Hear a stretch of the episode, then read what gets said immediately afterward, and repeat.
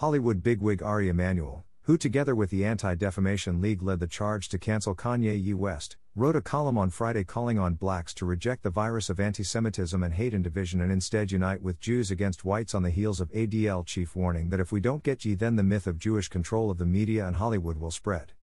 Ari Emanuel, the Kanye West show must not distract us from the corrosive virus taking root. By Ari Emanuel, December 9, 2022 at 5 a.m.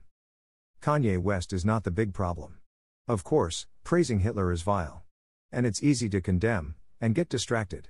And what the cartoonish Kanye clown show distracts us from is what's going on under the big top, how the virus of anti Semitism and hate and division is spreading and attacking the foundations of our culture. In the last year, we've seen how anti Semitic conspiracies from the far right about Jewish control of politics, finance, and Hollywood have become mainstreamed.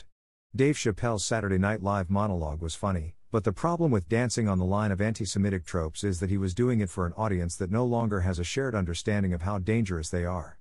No doubt many thought it was funny. No doubt that it gave others permission to repeat their own versions of the tropes going forward. Every time someone like Kanye goes too far, the anti Semitic Overton window gets shifted. And bit by bit, the line of what's acceptable to say moves. It was not until Kanye praised Hitler that the official Twitter account from the Republican House Judiciary Committee took down the tweet reading, simply, Kanye. Elon. Trump. The tweet had been up since October 6. For today. It's up to all of us to stop regarding silence as an acceptable option, not just for cartoonish praising of Hitler, but for more insidious, wink wink, dog whistle forms of hate directed at any group. At his post game news conference on November 30th, LeBron James spoke out about the double standard on being asked to speak out. He asked reporters why he'd been repeatedly pressed about the controversy over Kyrie Irving, about which, in fact, LeBron did speak out, but hadn't been asked a single question about the 1957 photo, published last month in the Washington Post, showing Jerry Jones in a group of teens confronting black students at a high school in Little Rock, Arkansas. James is absolutely right. We should all speak out about the hateful racism that's unfolding in the photo, about Kyrie, about West, about Trump, and about the normalization of white supremacy, anti Semitism, and racism.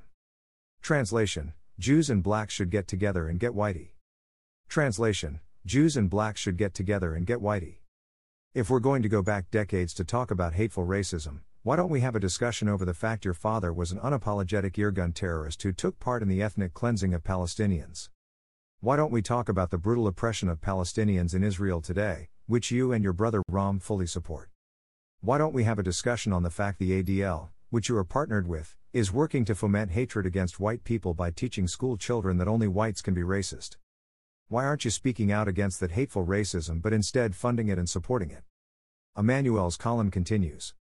Greater than, as outrageous as West is, the insidious part is that a generation of kids is being exposed to old, even ancient, tropes of anti Semitism through very modern forms of technology and pop culture. Instead of getting distracted, let's show kids a better path. Yes, it's great that West's platform to praise Hitler might shrink, but more corrosive is that the conspiracy theory of a cabal of Jews controlling politics, finance, medicine, and entertainment is taking root. Greater than. Greater than this is threatened, as is likely one of the goals, to divide two communities, African Americans and Jewish Americans, that have historically been aligned on civil rights. Michael Schwerner, James Chaney, and Andrew Goodman, the young civil rights activists slain by the Ku Klux Klan in Mississippi on June 21, 1964, were far from the only examples. Greater than. Greater than right now in Georgia, the newly re elected Senator Raphael Warnock is deeply aware of this shared history. In his victory speech late Tuesday night, Warnock called out Schwerner, Chaney, and Goodman, along with Viola Liuzzo and James Reeb, as martyrs of the movement. And he went on to note the symbolism of Georgia's current representation in the Senate. Georgia, once again, as you did in 2021 when you sent an African American man and a Jewish man to the Senate in one fell swoop, you are sending a clear message to the country about the kind of world we want for our children, he said. Greater than, but as the past few years have made clear, that kind of world is certainly not guaranteed. As the old saying goes, history doesn't repeat itself but it rhymes. Greater than. Greater than so, yes, Keep our eye on the bigger picture, of course, condemn cartoonish anti Semitism and racism and hate, but also condemn more subtle and insidious forms of conspiracy theories that have no basis in fact. Emanuel in October wrote an open letter demanding that Adidas end their multi billion dollar contract with Ye, Apple, and Spotify pull his music, Parler not sell their site to him, and his performances be cancelled. Ye lost his multi-billion dollar contract with Adidas days later, his tours were cancelled and the Parler deal was called off. Apple and Spotify have yet to ban him, but the head of the World Jewish Congress, billionaire Ron Lauder of the Estee Lauder fortune, is lobbying for them to ban him as we speak. The Israeli president flew to America in late October to meet with Biden at the White House to discuss Ye's anti Semitism.